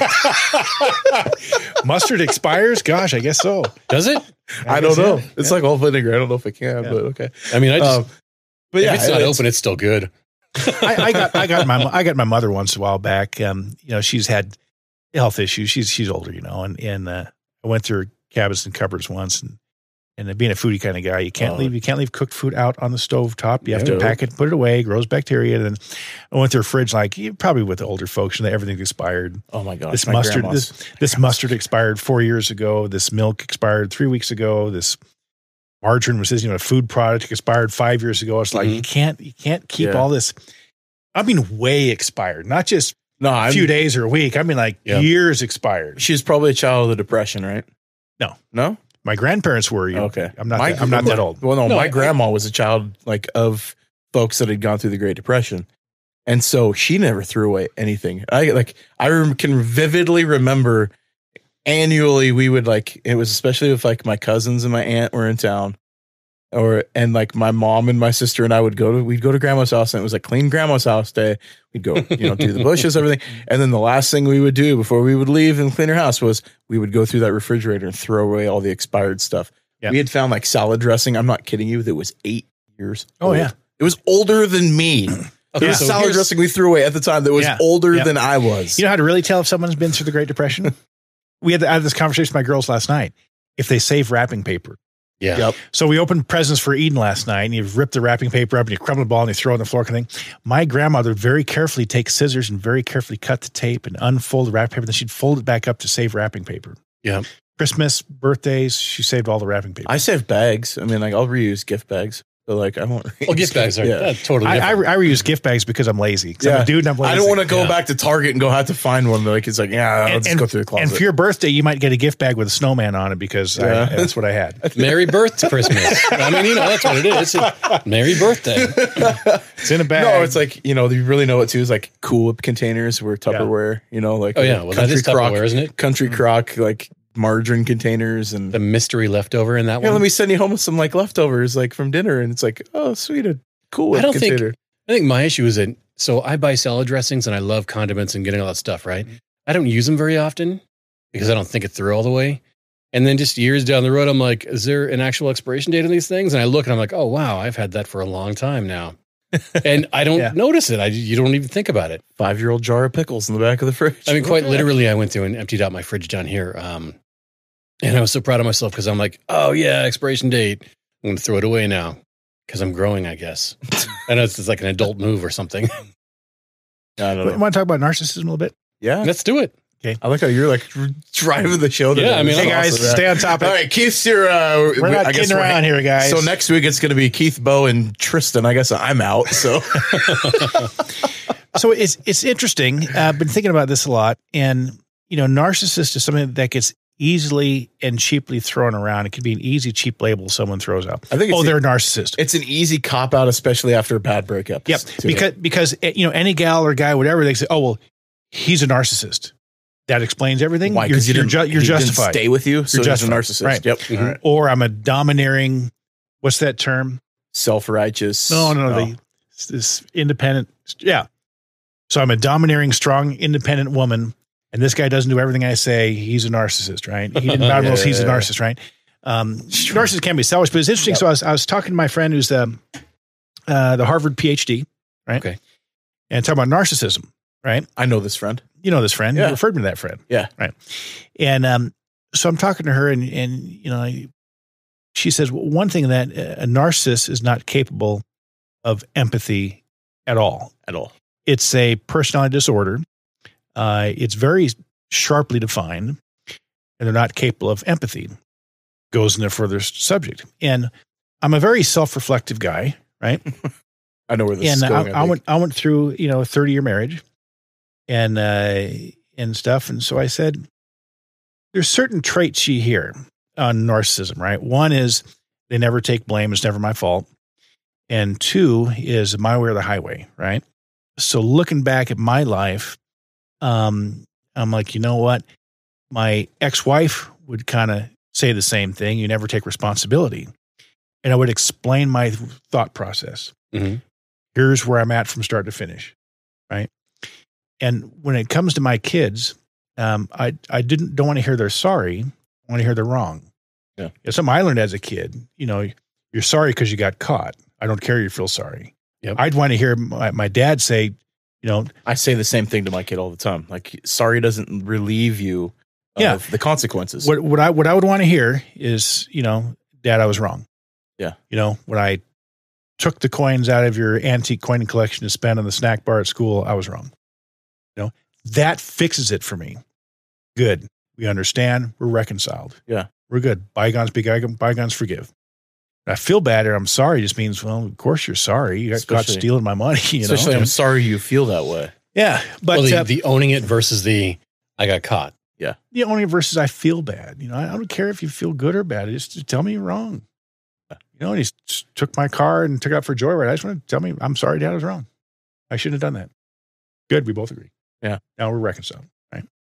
Um, but anyway, so there there was that, and then uh, the second one was the my way or the highway thing, right? And um, so I asked our friend, and I says, you know, how does one know if they themselves are narcissist, right? And she said, well, two things right off the bat. She said, one, a narcissist is not mentally capable of empathy for others. Yep. And she said, you have empathy to a fault. And I do. I have a problem with boundaries. I'm too concerned about you're having a bad day or you need a car or a pizza or a Yeah. You fancy hug, lunch yeah. or whatever. You know, I'm gonna, I want to help take care of your issues. And I, I feel your position. You know, um, even relational, relationally. Yeah. You know, um, kind of thing, right? And two, uh, she laughed and she said, um, and and she laughed. She said, "A narcissist would never be sitting in that chair asking me if they're a narcissist." Narcissist. I had the same conversation. Yeah. And I'm like, "Well, I'm concerned Yeah. about it. Am I a dysfunctional narcissist or not?" And she just laughs. Like, if you're, if you're concerned about it, you're not. Yeah. exactly. I, I've told that to many Uh, people. you that, hey, can have like the self absorbed behavior, Yeah. but that's completely and totally different than And let, let me explain the my way or the highway Yeah. thing. And you know, narcissists are obviously selfish, but they also never take blame for everything and deflect everything. Well, the my way or the highway thing, this is why it, it came to my mind because my ex-wife would tell me that. I have a very distinct sense and conviction of right and wrong. Mhm. Okay. And one of those things is, you know, our children are raised by rules. Okay. And um, set rules. Um, you don't talk back. You don't say no to your parents. You don't blah, blah, right? And um, one case in particular uh, was that um, I would not allow our teenagers to have smartphones in their private possession. Okay. So my son, he had a, a wasn't a flip phone, but it was a phone. Blackberry type thing, whatever. yeah, Oh, BlackBerry is a smartphone. but he didn't. He, did, he didn't have a didn't have a web browser and that kind Okay, of stuff. yeah. He could text his friends and he could stream music and that was it. Play Snake. Cool. Probably play Snake, yeah, Pong, and that was it. Keep him safe, keep him pure, keep his mind where he's supposed to be at. This kind of thing, right? Well, I raised, you know, I raised my kids. I was a stay at home dad. I was the breadwinner, but my ex wife didn't want to stay home with the kids. She wanted to go work, so I paid all the bills. She just used her money for personal money for shopping, and so when Eden was born, I raised her from an infant. And so I was the CEO of my company, entrepreneur, right? And um, so I had a camera put in the living room and I had another monitor in my in my computer upstairs in my office where I had that Mhm. camera on, on a separate monitor. So I could put Eden in her little chair, get her little Cheerios, put in Pingu, which is cute. Have you guys ever seen Pingu, the little penguin guy? I have, yeah. you know, Shaun the sheep. So I'd put a show in for her, set her down. She's all set, change her diaper, go upstairs, be on a conference call with Swedish Hospital, this kind of stuff, right? Yeah. If you got her chair and start to crawl towards the kitchen, I could run downstairs and grab her and get her reset and go back up and try to work, right? And so there's one night, um, I was working late uh, and I was just kind of bored. And I thought, well, I'll just flip the camera on the living room and just see what the family's up to. Right? Mhm. And I flipped the camera on, and my ex wife is sitting in a chair, drinking wine, reading a book. And my teenage son, who was probably 15, 16, was lying on the couch on his stomach and he was on his cell phone texting his friends. Then he reaches under the couch and pulls out an iPhone and starts typing that for a bit and slips that back under the couch. He's on his regular phone, right? And his, his mother's sitting right there, hmm right? And he reaches under the couch, pulls out his iPhone, plays with that for a little bit, slips it back under the couch. And I thought to myself, good God, you know, he's got a secret iPhone and his mother's right there and knows about it. And I said to myself quietly out loud, I said, have a nice divorce. You know? And, uh, you know, as far as the gaslighting thing goes, it, wa- it was terrible. But I had standards, right? You don't give a teenage boy a secret iPhone and have him keep it secret from his own father, Yeah. his own parent, Yeah. you know? So I don't, I don't do anything right away. I'm not a, I'm not a guy who acts on passion, right? I'm pretty dang chill. I think these Yeah, you're through. very unimpulsive. I think these through. I don't do anything when I'm angry. Let me think about this and approach it when the time is right. Calm and and thought through. And they always- say, if you don't know what to do, don't do anything, right? So, Yeah. okay, how am I going to deal with this? I need to think this through and think about it, right. So, um, I talked to my wife at the time, and I said, "Why does where did Mick get an iPhone?" You know. She said, "Well, he bought it from one of his friends at school so he could keep better in touch with his friends." Like you ought to see his text bill. He sends a million texts a day. How much better in contact can you get? Yeah, that's the problem. so I'm like, okay. And uh all right. And uh so a while later, I don't know, three, four months later, um, I don't know, something like that. Um, he left it on the coffee table and went went, went to his room to go to bed. I said to her, I said, okay, I'm gonna look at it. Right. And she was pissed. She doesn't want me to rock the boat. She didn't care about anything. Mhm. She just wanted to be drink left because people who are alcoholics can't cope. Yeah. And the more they drink, the more they can't cope. And the more they can't cope, the more they drink until they just can't cope with anything. She didn't want me to touch it. Don't rock the boat. Leave it alone. I, I don't want to know. I'm like, I'm his dad. You know, I, I got to look. You got it. I took a cell phone and guess what I found? Tons and tons of porn. Right. And I could give you specific things he was searching. Right. And I thought, here you go. Duh. Got this iPhone he takes in his room in private. Any teenage boy, I type his boobies and it's all right there. All the Yeah. boobs you want to look in the world. That's trying to be as clean as I can on the on the on the It's- Dadvocacy okay, podcast, yeah. right? Like, oh my gosh. So I didn't do anything right away. And I take Mick for for drive, my son, right? He was 15 or 16. And he kind of knew something was up. And this was several days later, three, four days later, whatever it was, right? Thought things through, calm and collected. Okay, son, time, let's go for a drive. We were driving down the road, and I, and I said to him, I said, Mick, um, uh, how big of a role does pornography play in your life? And he bowed his head. And then the car he said, Dad, I hate it. And he said, uh, I, I delete it off my phone. I get rid of it. A few days later, I get curious again. And I start looking. I hate it. And as a matter of fact, in Christian school, he was in a support group with his friends to try to combat and overcome pornography issues. Mhm. That's what my son had been dealing with with his phone. And I said, Well, here's what I'm going to do I'm going to put some software on your phone and software on the server. I'm going to turn your data off on that iPhone so you can only use it Wi Fi. I'll put software on it so anything you do on your phone, I can see. Right. I said, It's not because I'm a spy or I'm spying on you. Right. It's because you know I'm with you. If I'm sitting next to you on the couch, you're not going to be surfing porn. But I see what you're doing. Right. I'm with you. We're in this together. And he thanked me profusely, you know? But that was Word one. dad. Yeah. Like, and why do I want some 15 year old kid with a porn addiction? You know? Yeah. Um, but that kind of situation is where my ex wife would say, it's, you say it's my way or the highway. It's your way or the highway, you know? No, I have convictions that my son's not going to have a pornography box in his pocket. Yeah. He was going to be sitting up in his room at night, midnight, watching porn.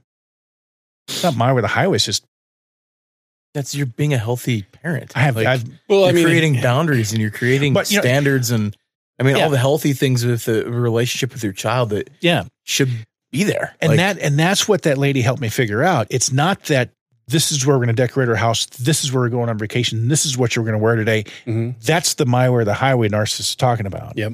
This is your outfit you're going to wear to my work party, and Yeah. you know that's not what I was doing. The fact that I had standards and and I could not cross those moral boundaries that I convictions that I have doesn't mean my way the highway. It's just I'm just not. Yeah. You know. Um, so well, and you have the unwillingness to let your child I mean, you don't want to let your kid down.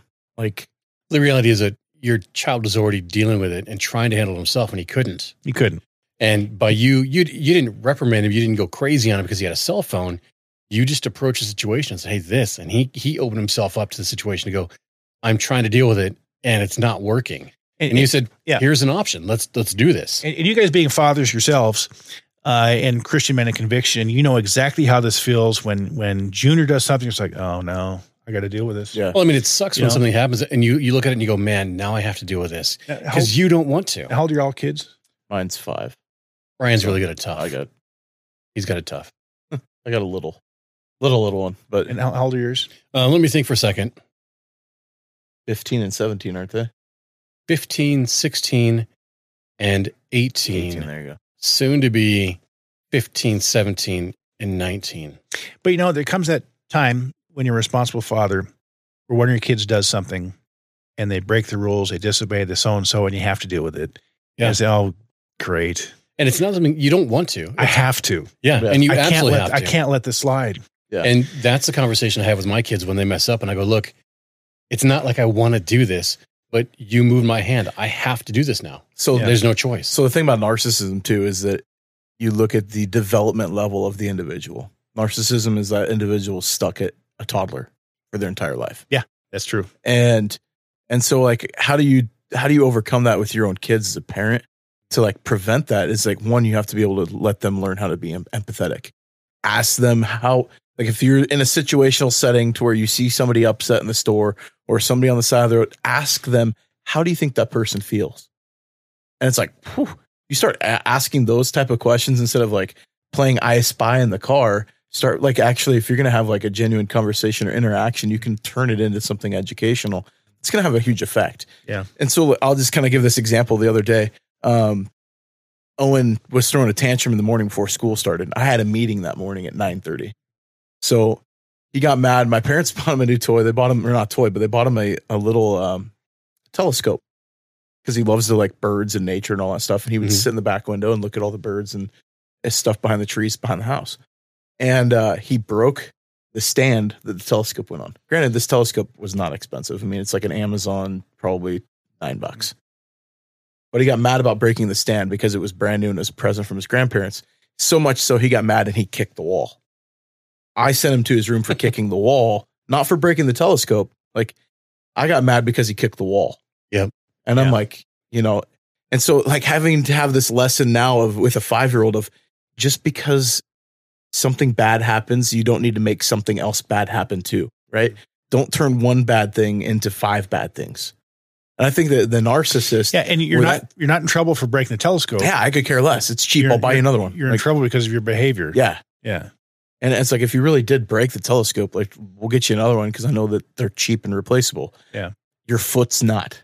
right? The drywall is a pain in the butt if you ever kick hard enough and put a hole in it. Then I'm really going to be pissed off. Yeah.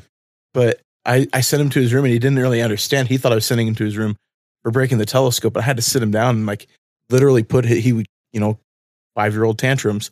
I had to put his his face in my hands and just like get down on his level and be like, I don't care about the telescope. I'm mad because you're in your room like in timeout because you lost control of your emotions. You, you know what else I'm th- kind of thankful for that maybe, maybe I'm, I'm rabbit trailing on this just make grasp my mind. I was raised in a gentle home, and um, uh, my parents divorced as a teenager, but we never heard them fight. Never have called name, never have raised voice, never slammed Oh. door, nothing. In my house, uh, raising my kids, same. Never raised voice, never a cuss word, never slammed door, never name call, nothing Mhm. you know and that's something i'm thankful for and i i never will um you know that's that's not the way i ever lived and some people like that you see some people they're they're happily married and they, they fight and they'll call each other names or the husband and wife's like oh my gosh you just called him an a-hole and you said she's a b and it's like but then they're 15 minutes later they're all happy i don't live, live that I way don't you know That's, that. that's And, not uh, my lifestyle either. Can't yeah do even that. with my, even with my kids you know when when keith boe gets really mad Mhm. he lowers his voice and talks slow right yeah. so if you're one of my kids and dad comes up and he's very slow and almost lethargic and he says, Eden, give me your hand. We need to talk. Then they they lose it. You can see in their face, Yeah. their face just drops. When dad talks slow and low, you're in trouble. Yeah. And I naturally just talk loud. I mean, I coached Yeah. sports for 15 years. I mean, I can yell and be excited and happy. Like, What doesn't but, mean I'm mad. but I get their attention. I'm gonna, I'm gonna I'll get their attention. I'll like go dad voice. Yeah. So, so I'm going to use my use you for an example, Tristan. Right? So Eden's Eden's my little sweetheart. She's my best buddy ever since she was born. And when she's in trouble, I'd say, "Eden," I'd hold up my hand. Mhm. Right? I got my palm up. Give me your hand. All right. And like this, so my palm's up and your palm is down, and my, my right hand, your left. Yeah. I say, Eden, look at me. I told you to feed the dog. And and that eye contact and the low voice, I'm holding her hand, so I have completely command her attention, is extremely powerful way to correct and order your children. Yeah. Well, it, it's two points of communication also.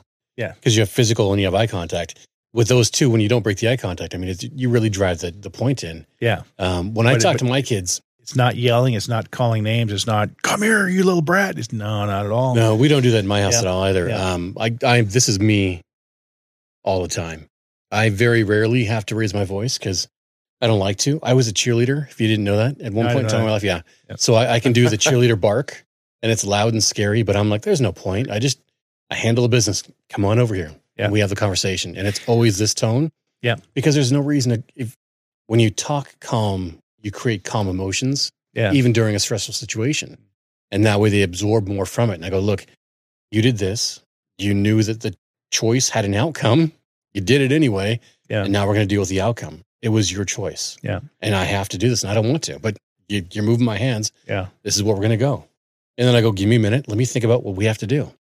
And You know, what we if we, address it. what if we took and it's not to take a left turn on that conversation, but you know, as men, if we carried that same kind of aspect into our relationships, when you enter conflict within the relationship as like dating or marriage, like granted, I know that the other person you have no control over their reaction, react, yeah, yeah. how they interpret it, but like say you're really pissed off because something happened, like you know, overspending or something like that. You can fly off the handle, start yelling and screaming, or you can just be like, sit down and like, you know, if you're calm with that type of stuff, I think it drives home the point even deeper Yeah. than It, and, it, it, it, and it gets people's more attention, their attention more, I think. Like, you know, look, um, we're short $500 paying our bills because of this. And um, I don't know. I'm not happy about Well, it. we- like we know it that freaking sucks, out- but The second you raise your voice, people cut you out. Yeah. It's a defense mechanism. You automatically go, oh, I'm done. And then Yeah. just back, walking up. well, it's I, like I was hearing, dating a hearing girl. sirens behind you. What do you immediately do? Yeah. Well, It's crap, not- you know, know, you know, like- just even thinking more, it's funny that, um, you know, my sta- you know, the longer time goes on, the- my standards get higher and higher and higher and higher and higher, right? And there's certain things you'll see, like uh, you're talking about relationships, you know, that if anyone ever accuses you of being a drama queen, drama queen, they're a huge drama queen, Yep. right? And another every one, I, single time. every, every, time. single time, Every time. Ryan, you're Yeah. just a drama queen. Or if you or Only if drama queen will tell you having- that. Yeah. Or they accuse you of having bad intentions. Guess what? Yeah, the yeah. individual- Ano- I Another could- one, We could go off on a tangent because we know. I think you know where I was going with that one. but- another one is playing games. Yeah. Mhm. right? So in the same vein of the talking, right? Uh, you know, why did you, um, you know, choose to do this when we had plans to do that? And they'll say, well, uh, what's that got to do with your mother? And I have blood. They, they, you know, I asked you a direct question. You know, Yeah. why did you leave the groceries that I got for you? Right. Mhm. They won't answer that. They'll start saying, well, you didn't talk to me for four hours after I left. And we love deflection. you know but you know if you ask a direct question calmly you should get an answer but when someone accuses you of playing games they're playing games Yeah. Yeah. Oh, for sure. you know i i asked you this question calmly politely and you refused to answer it so and anyway so kind of i think this is actually kind of a cool topic to kind of take as we meander towards the end of the show but because there was one thing that i did want to talk about all, again all three yeah all three of us i think we're definitely doing this again but um is social media's impact since you do run a page i mean you've got help obviously with it but like do run a group with a substantial amount of following? Like i know that some people just can't they like the addiction for social media is rampant nowadays and the ability to have that kind of meander its way into your life and livelihood? Like how are you seeing that? Do you ever see anything in, in your household with that? Or do you see it in like the individuals around you that like has like kind of a deeper impact? The addiction to social media. no not you know my my one daughter now she was when she was younger she's like really the instagram and this kind of stuff uh, and then i had to kind of lock things down a bit you know and uh, you know accepting any friend request from some guy in saudi arabia it's like no yeah you know never get a of thing. snapchat do Yeah. not ever get a snapchat you know, yeah. you're 14 years old. You're not going to have, you know, Instagram friends from people in the Middle East, guys. No, Yeah. you know, um, but that kind of thing. But as, as they're older, no. Now, now with me, um, I, I have like 10 jobs. Uh, I do a lot. And for me, I use it as an escape page. So North Idaho Life is like a coffee break, right? okay So I'm working on listing so and so's house. I have an offer that's going to kind of crap. I take care of this, and I need to refresh myself before I work on my next project. Maybe next I have to work on a menu item at Iron Pizza. The next I have to work with a lease issue for something else, right? So I clear my head. I, it helps me switch gears, right? Okay. So Mhm. so I, I pop in and out all the time as I'm Yeah. clearing my head. I'm, I'm busy, but I'm pop in, pop out. not getting sucked into it and Yeah, Yeah. yeah. But um, you know, one thing that's interesting about people um, is that um, I, you know, maybe this is a topic for another time, but uh, you know, when someone posts, talk about maybe dating or potentially dating. Yep. Too many selfies, yep kind of a red flag. that is a red flag you know, absolutely I and think then we talked about that. yeah, and then we have talked about that at length yeah have you? Oh, and, yeah. and the gross single guys. Yep. Yes. So someone might be on Facebook or something, and then half their friends, these kind of gross, uncouth lummox, single guys that their own personal pages. are D kinda- bags, folks. That's what he was saying was douchebags. yeah, but you know they're, they're, they're kind of this dirty sense of humor and Yeah. and talking about Did, have we talked about the lack of class in culture and society right now? Oh, dude, it's ridiculous. Should we make that an actual entire episode? I think we need to make that an episode. Because Yeah. it's true. I mean, there's a massive lack of class and there is. and parents that aren't raising their kids with those attributes. Yeah, but it, it's it's rare. Uh, so I, I, mean, I guess I, I'm the opposite. Maybe we'll kind of close on this for kind of closing things down. Um, Keith leading the way. but when I'm, it's my show now, guys. It's over, man. Like, Dadvocacy with Keith Boe. We were We'll find something else, I guess. join us join us next week with two join me next week with two different special guests on my show oh my gosh. so That's so perfect. but um when, when it comes to me you know my i was raised you know strict um if you have nothing nice to say you don't say it Yeah. uh when you're in front of people you be a respectful nice young gentleman kind of thing right Yep. so my view is when i'm on social media let's say i want to post something in north idaho life you realize i'm speaking to 92000 Yeah. people I'm not going to post pictures of like my family reunion. that's not what i mean Yeah. Okay. Go ahead. I'm Sorry. not going to say anything rude uncouth, off color, Sure. Vulgar, nothing like that, right?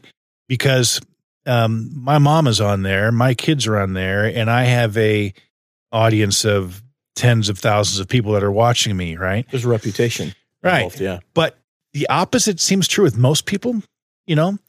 So you get some someone on there who'll just start cussing people out, Yep. giving a, a misinformation. If I post anything on North Idaho Life, I better have my facts straight Yep. because Oh, I got I got absolutely. ninety two thousand fact get- checkers Yep. that will nail me, right? Absolutely. Uh, except for making up fake news, and most of them believe that. like the right rhinoceros that escaped from Yellowstone The that's running around. The What was it? It was a rhino now. Rhino was great. I, I took a picture of Rhino in snow with houses in the background. I said, "This one escaped Yellowstone National Park, and he's in Wallace. Don't approach me. He's a wild animal." That was a pretty good one. The is a giraffe. Yeah. The yeah, the giraffe. one. one, Yep, yep. Mhm.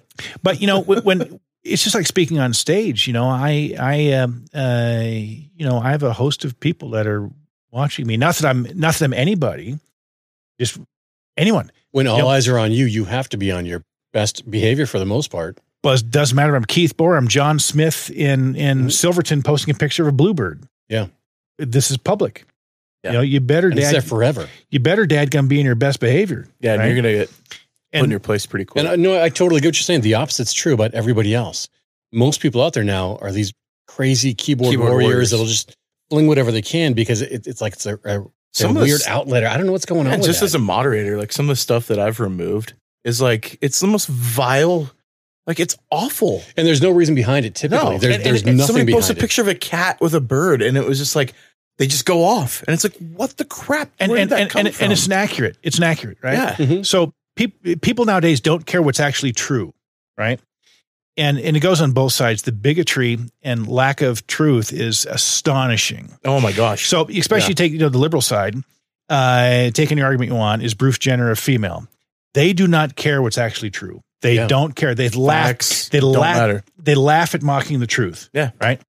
And um, so you can take this with Californians moving in, right? Uh, California taking over Idaho. We can have a real estate conversation sometime. That's not the deal, right? And and I'll tell you one thing: that group hate is foolish. Uh, and and no matter uh, who's doing it. Right. Yeah. And I do not judge someone's character by the zip code. I, I, do not, I do not judge people by the zip code they were born in. Yeah. Right. You go back to Martin Luther King. Yeah. You know, be judged by the content of their character, not not the color Oh, of he's their been skin. canceled by the left. by the I, I saw that Yeah. on Babylon Bee today. That was pretty cool. but um, you know, I, I, had a, I had a nice family. He was a retired fire marshal. I'll, I'll kind of make this quick. No, you're fine. Um, but um, they had lived in North Idaho for probably 20 years. He's retired fire marshal from California. Uh, they had a big house in in uh, Worley, and they wanted to downsize, be closer to town. So I sold their house in Worley, and they got a nice house in Coeur d'Alene. And they're kind of hoarders a little bit. Pardon me You're good. That's right. didn't reach the cough button. And um, so they had a lot of stuff, big house, big shop, barn, a lot of stuff. And he had these old horse trailers that he'd brought up 20 years ago from California. He never changed license plates on, right? And so he's packing all his stuff in these horse trailers and they're driving up. And this couple is the nicest, sweetest, most gentle, gracious Christian people I've got a bunch of those as customers too. Yeah. this one lady uh, every night on her Facebook before bed, she gives you a Bible verse. oh, that's You know, awesome. good night, my Facebook Mhm. friends, and leaves you the Bible verse every night before bed. Wonderful, sweet, gentle, kind people, right? Some guy pulls up next to him as they're moving these stuff, and they're elderly, right? They're Yeah. they're in the late seventies, right? Some guy pulls up and saw the old California plate on the horse trailer, didn't care as a Kootenai County plate on the on the truck, and pulls up nice and slow and gives them the finger. I'm like, who in the heck? I'm going to make up two names. Who in the heck would give the finger to Bob and Linda? Good golly, they are the sweetest, nicest Yeah. Christian, conservative, Trump loving people in the world. You know, I think, how horrible. How you know, horrible. and the thing that we, we kind of hinted at this with housing prices and car prices. I don't know if it was last episode or the episode before last, but Mhm. like it's not just the Californians. Like you can't blame the Californians for raising the prices on stuff. Everybody wants to complain about that. I'm like, you, you got to point the finger at your own town because there's people that are raising the prices. Like the market, they think they can get more. So there, there's the greed there too. It's but you, not. you yeah, have, you it's have neighbor. You really have to go back to government intervention. it is. Yeah, The government needs to take their hands off of healthcare, their hands off of housing, their house, their hands off of everything. Back Yep. off and let the free market work. Right. Yeah. And um, that's another topic for another time. Too many people don't understand how that works. when the when the problem. when the government meddles, you got you know The shortages. subsidized housing is what's creating this market here right but you now. got you, know, you got shortages of every kind, from toilet paper to wood to lumber to at the restaurant, iron pizza, rubber gloves in the kitchen used to be so cheap they're almost free, right? Yeah. they didn't cost anything, right? And now, if you're going to get rubber, you have to have uh, a permit from the government saying it's essential, right? good the, lord. The cost of the rubber gloves, common ones used in the kitchen, four hundred dollars a case. Yep. They went from basically free. You want a box of rubber gloves from the ki- for your kitchen, four hundred dollars a case. You know why? Government intervention. Government needs to back This off and get their hands stuff off that the like stuff. people in the street don't know about. Like that's straight like stuff you would of see the- down in like South America. We should make that an episode. But but part of the Yeah. whole thing, I mean, people up here, and this this drives me bonkers, um, is that a lot of people are like we don't want people from out of town coming in. Well, do you want to grow and make more money, or do you not? And that's the question. You moved up here from somewhere, and now you don't want people coming in. How are you going to support your community? Um, I could pick on the responsible growth for Kootenai County. I'll just flat out call that. I mean, I know people that are in that group that are nice, good people, but then the, there's the individual running it that it's like well, he's from California. Like, yeah, ah! he- he- he's he's a, he's a former school teacher from Southern California. And I don't know if you knew this or not, but he lives with his mom. okay. He live, he literally lives in his mom's basement. You can look at spokes it's spokesman Yeah. review. but You can look it up. Yeah. you know the house is sold in his mom's name. Um, but that's another topic for another time. Yeah. because I think I think there's some misconceptions on y'all's side too about price of housing and people moving in that aren't necessarily true. Yeah. So we can sit down and go over that. No, I, I, absolutely. can tell, I, can tell you, I can tell you one thing. I'll leave you this nugget. Um, closings are down in North Idaho 43% from last year. Wow. So people getting keys to their house, Yeah. 40, 43% less than last year. Yeah.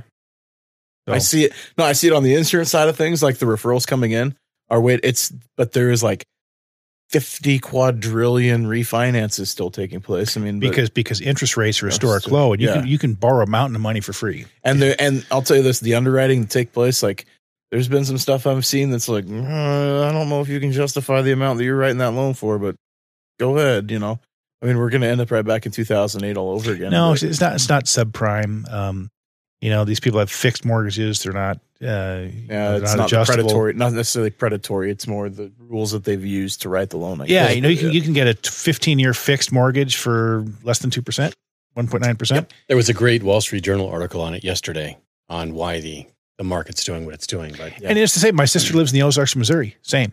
Nothing's for sale. Everything's way over asking price. The price have doubled. There's competition. It's, it's, Eastern it's- it's- Montana's that way right now. it's government. Yeah, it's, Yeah. I've heard the same thing. In real estate's in um, um, uh, Louisiana, big city, Oh, New Orleans. New Orleans. Yeah. Same thing. Nothing's for sale. Prices through the roof because you got tons and tons of free money. You got mountains of free money available to everybody, right? And nothing's for sale. So it's supply and demand. Everybody here's- here's, here's able the to main- stay in their houses, so they're not fl- going to the Yeah, free market. but, but, beca- but because of COVID and this government, you know, COVID and BLM and Antifa and riots and the election, and everything else, everyone's hunkering down and circling the wagons, right? Yeah. No one's jumping into anything. Yeah. I'm not going to build in the country. I'm not going to take a gamble on this job out of state. I'm just going to sit and circle the wagons because of uncertainty. I left, I left a good job with a Fortune 100 company to open my own business in the middle of COVID, and I mean, some people are like, "Hey, yeah, congratulations, good job." I had some other people like, "Dude, you are freaking insane. What are you should doing?" should have right now?" stayed with the sure thing where you were safe under Yeah. corporate umbrella. Yeah, which I think they're wrong. I think you're kicking butt. thanks. It's a good move you made. Yeah, thank you. Bravo to you. Yeah. yeah. But I mean, and I, hopefully it, it continues to grow. I mean, that's the goal. But And no doubt it will. Appreciate that. Yeah. I mean, clients like you. So By the way, uh, Ryan if you're looking. owns an insurance agency, and he saved me 43% of my insurance, got me better coverage. That's there you absolutely true. I'll take it. Yep, That's my, my, my windshield and side windows, my uh, deductible's $50, used to be 500 Yep. And He's increased my coverage. on that bad boy, and it's Wow. fifty dollar glass. Yeah, so if, if you if you lose a windshield or crack, or whatever, uh, you have to get a Subaru windshield with the eyesight and they have to at the calibrate dealer. it. And I have to get calibrate and this kind of stuff, right? So I now have a fifty dollar deductible if I if I lose the next windshield, That's awesome. pretty, Pretty good. and and I'm paying forty three percent less per month than I ever did. So thank you. win win. Yep. Yep. And uh, it's great when you do it as an agent. It Yeah. feel, it, I mean that that's what you live for. At least for me, I'm like, man, that's the best feeling ever. Tristan Tristan had a new thing happen this week. Yeah. He finally. Oh my ended up- gosh. he ended up in Facebook jail. Facebook jail. Finally, for the first time. First time ever. oh my gosh! that Okay, so cherry. and let me let me tell you I know why. I'm hat over here. yeah, yeah, I'm I'm new to this, but so a year ago I mentioned CDC death rates, blah blah blah, whatever. Right? Facts from the CDC, I pulled it out. Was like, here you go, um, and that gave me a little hand slap. Right? Well, a friend of mine posted a picture of a looks like a cobra, a king cobra, hanging off the doorknob of a house, and it says, "What would you do?" Right? And so Leo writes, Oh, Tristan would pull out a gun. And I was like, No, that's not what I said. But she wrote it before she even asked me. And I said, No, um, burn it down, burn the whole thing down. That's all I said. And that got it. They literally they they they put me in jail for that. And I was like, No, appeal this crap because this is totally wrong. And I appeal it and they go, Nope. Yep. You never win those appeals. I had a, I'd been, I'm like, how's context has got to be something. I, I had a raccoon that's been raiding my patio, That was And, so uh, funny. and I've been trying to trap this little bastard. And um, and so I finally used some of that ceviche that was going bad in my fridge, okay. Okay. and I bathed the trap with ceviche, and I had a picture of uh, oh of Will Ferrell. Yeah, Will Ferrell Yes. from the movie The Other Guys. Awesome. He's looking to his left. He's got his his tie on and stuff, and he's kind of giving this look like, mm-hmm, you know. Then had a picture of this really fat raccoon who's kind of sitting up like a squirrel, like, you know, and they're both kind of looking at each other. I put these pictures side by side, and I can't remember what I said. to- Uh, I got some ceviche and some other stuff out there, and, and you fat bastard, tonight's your night, or something like that, right? Awesome. And they put me on Facebook jail for three weeks, something like that, It, it was ridiculous. for for disparaging a raccoon. Yeah. Oh. Because I called a raccoon a fat bastard, and they put me in Facebook jail for, I- for disparaging a raccoon. I got the first stint that I got. I told a journalist on Facebook that was on their page. They had posted something that was supposed to be fact, and they had not provided any shred of citing of evidence. Mhm. None. It was all opinion. And I was like, "Hey, can you please cite your sources?" And they're like, "Well, we wrote this in an intellectual article. You should take it as fact." And I said, "Sorry, I can't think stupid. Cite your cite your sources." I got freaking five days Really? That's amazing. for for that. there's a there's a funny uh, news page that's on there that kind of has some fake news stories like North Idaho World uh, News, yeah. something like that. Yep. Yeah, Yeah. And uh, I know one of the guys who ran that, who kind of looks like me, uh, during during the election, uh, put up a cartoon of Kamala Harris, Mhm. right? And he got put in Facebook jail for bullying. wow. Yeah, a public figure running for office, a cartoon. I was, or the other guy who looks like me, whose name begins Kevin, I think. Um, My my my alter Chad. ego. yeah, Yeah, put, put him in put Emo him, Kevin. put him in pace, put him in Facebook jail for bullying a politician running for the highest office. Is that amazing? It's a freaking cartoon. Yeah. But is that amazing that that you can get tossed in Facebook jail for that, but somebody could post a picture of um, Donald Trump beheaded, holding it up in the air, and That's it's, all good. Totally fine. And ISIS and Yep. Iran, whatever you- they're not, you know, the, You know, the like terrorists are not in Facebook jail. The gays for Palestine, and then Well, that, that entire But- group should be in Facebook jail for not knowing what the hell they're talking about. yeah, and then the Palestine for gays. It's like Yeah. Uh, so weird. completely and totally different story. Yeah. yeah. So I mean, it's I th- there's like the madness of, and I think that's where, where we're kind of wrapping up. Like Yeah. social media is is a great tool, and you've you've you've managed to utilize it for, like I said, when you, I kind of joked around at the beginning, like having a Midas touch. But I mean, you you, you like referred me, like my business, Yeah. and and I, which I greatly appreciated. But like it was crazy. Like that one week, boom, it was like 15 hits.